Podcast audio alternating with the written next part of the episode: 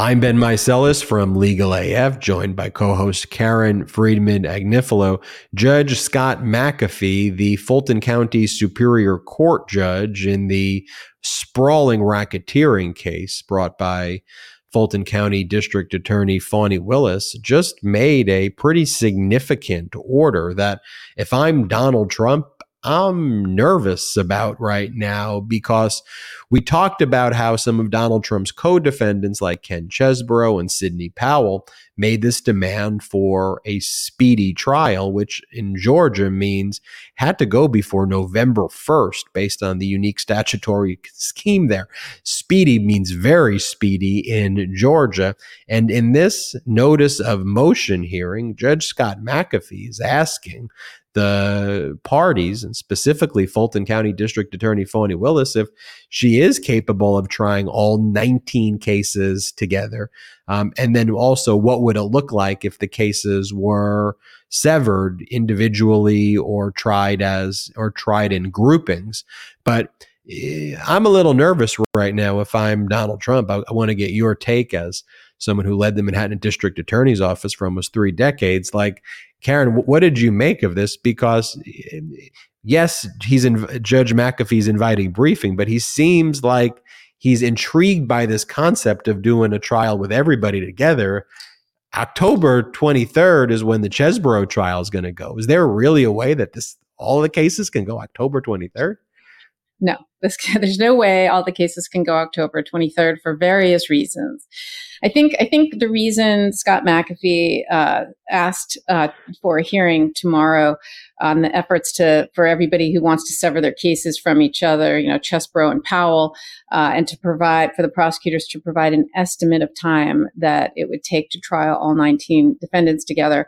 I think the reason for this is let's not forget that Georgia's court appearances and hearings are all televised. And I think Judge McAfee wants everything on the record and nothing to be done in secret, nothing to be done that's subject to interpretation by anybody. Let's just have it done on the record. I want, I want the prosecutor to tell me how much time this is going to take for all 19 defendants. Let's see what we have. And then let's discuss the logistics uh, on the record, right? And not just in filings. And let's have it so that everyone can can see what's going on because there's so much going on in this case. I mean, the, the fact that Jack Smith brought his case, which is one defendant and four charges, just looks more and more genius every day because it's just one defendant and four charges.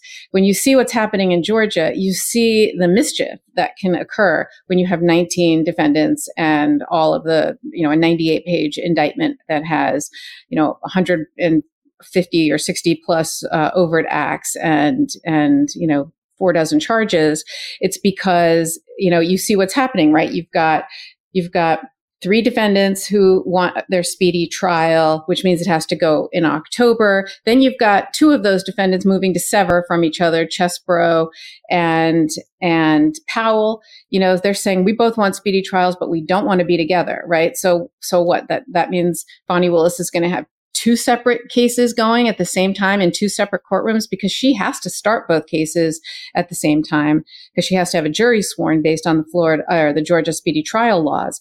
So that you know, they're just logistically speaking, uh, those have to either, you know, they either have to go on at the same time in two different courtrooms or go on together. And for judicial economy reasons, uh, any judge would for certainly keep them together. The only way they'd be severed is if they have inconsistent antagonistic defenses, you know, that they're like pointing to each other or, you know, one saying, uh, my defense is, you know, mistaken identity and the other one saying, no, it was, you know, consensual or whatever, whatever it is that, you know, the different antagonistic defenses can be in this particular case. That's the only real grounds for severance uh, for the speedy trial ones.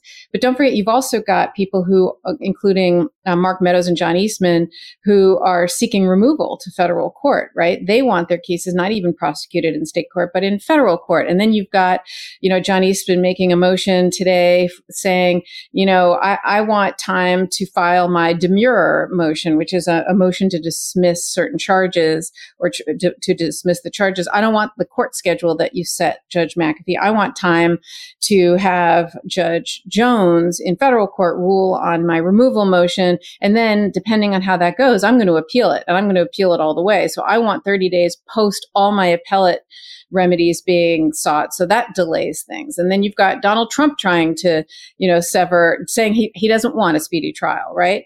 And there are other rights that defendants have other than due process rights, other than the speedy trial right that the other defendants aren't going to agree to waive. So I think it's such a mess. It's so hard to keep track of. And, you know, then there's the whole logistical consideration of can you fit 19 defendants plus all their lawyers and their lawyers' paralegals in a courtroom to try at the same time? And how much time would it take to have 19 cross examinations of every single witness? So one witness gets t- testifies on direct. If you have 19 defendants going at the same time, each lawyer 19 times gets to cross examine that person on their own. There's 19 openings, 19 closings, 19 lawyers get to do voir dire. You get the mess, you get the, the gist of it.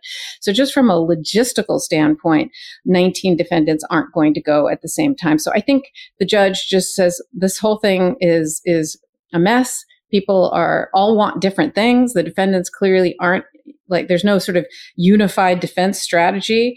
Um, other than chaos, perhaps. And so I think he wants all of that on the record uh, so that everybody can sort of see what's happening and and make sense of that. So so I think that that's what's that's what's going to happen, uh, and that's why he did it. If you have a family like I do, you know how much your loved ones depend on you. In a worst case scenario, you wouldn't want them to worry about money.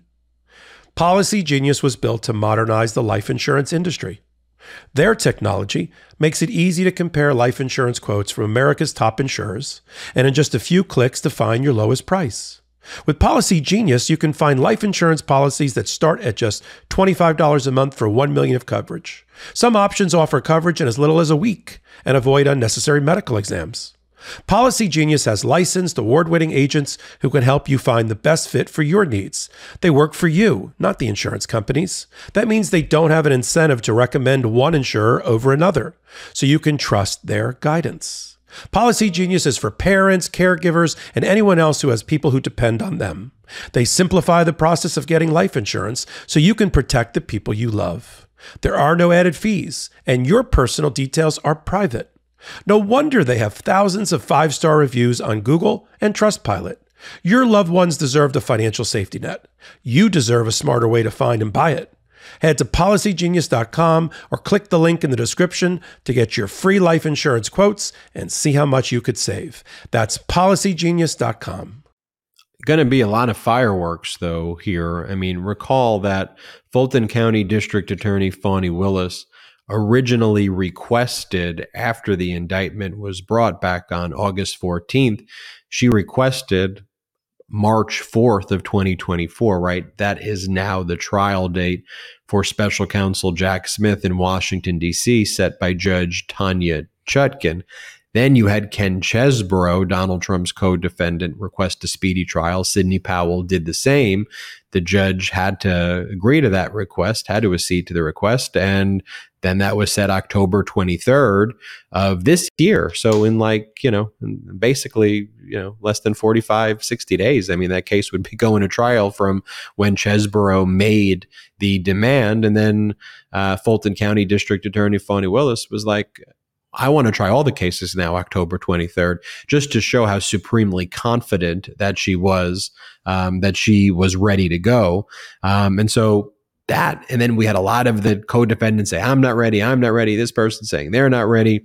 Jeff Clark filed a motion earlier saying that, you know, he doesn't want to go until his uh, appeals are exhausted after seeking a removal. Meadows filed a removal. There's evidentiary hearing briefings taking place there. There's a lot going on here, which is perfectly within the province of Fulton County District Attorney Fani Willis to deal with and resolve. Just disentangling the mess just requires some time. Just so everyone could see the notice that was filed by Judge McAfee. Here's what it says Having read and considered the severance motions submitted by defense counsel, This matter is scheduled to consider the issue of severance on Wednesday, September 6, 2023, in the court. At the hearing, the court intends to ask the state to provide the following information one, a good faith estimate of the time reasonably anticipated to present the state's case during a joint trial of all 19 co defendants, and alternatively, any divisions thereof, including the number of witnesses likely to be called and the number and size of exhibits likely to be introduced.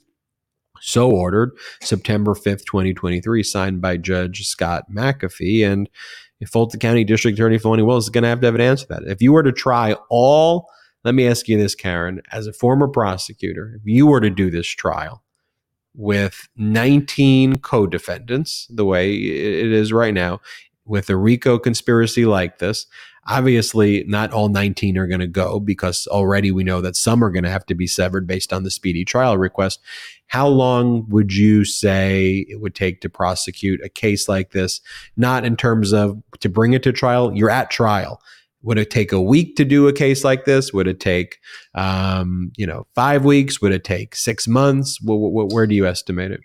Look, without knowing how many witnesses she's calling, because I obviously don't know what her case is, this looks like a six month trial to me. You know, this this is a big case. You know, this this is in in New York. This would be a six month trial because it wouldn't just be the witnesses; it would be corroborating all the witnesses. It would be it would be their cell phone records, their emails, their the videos showing people going in and out. You know, it would be disproving things that they are saying.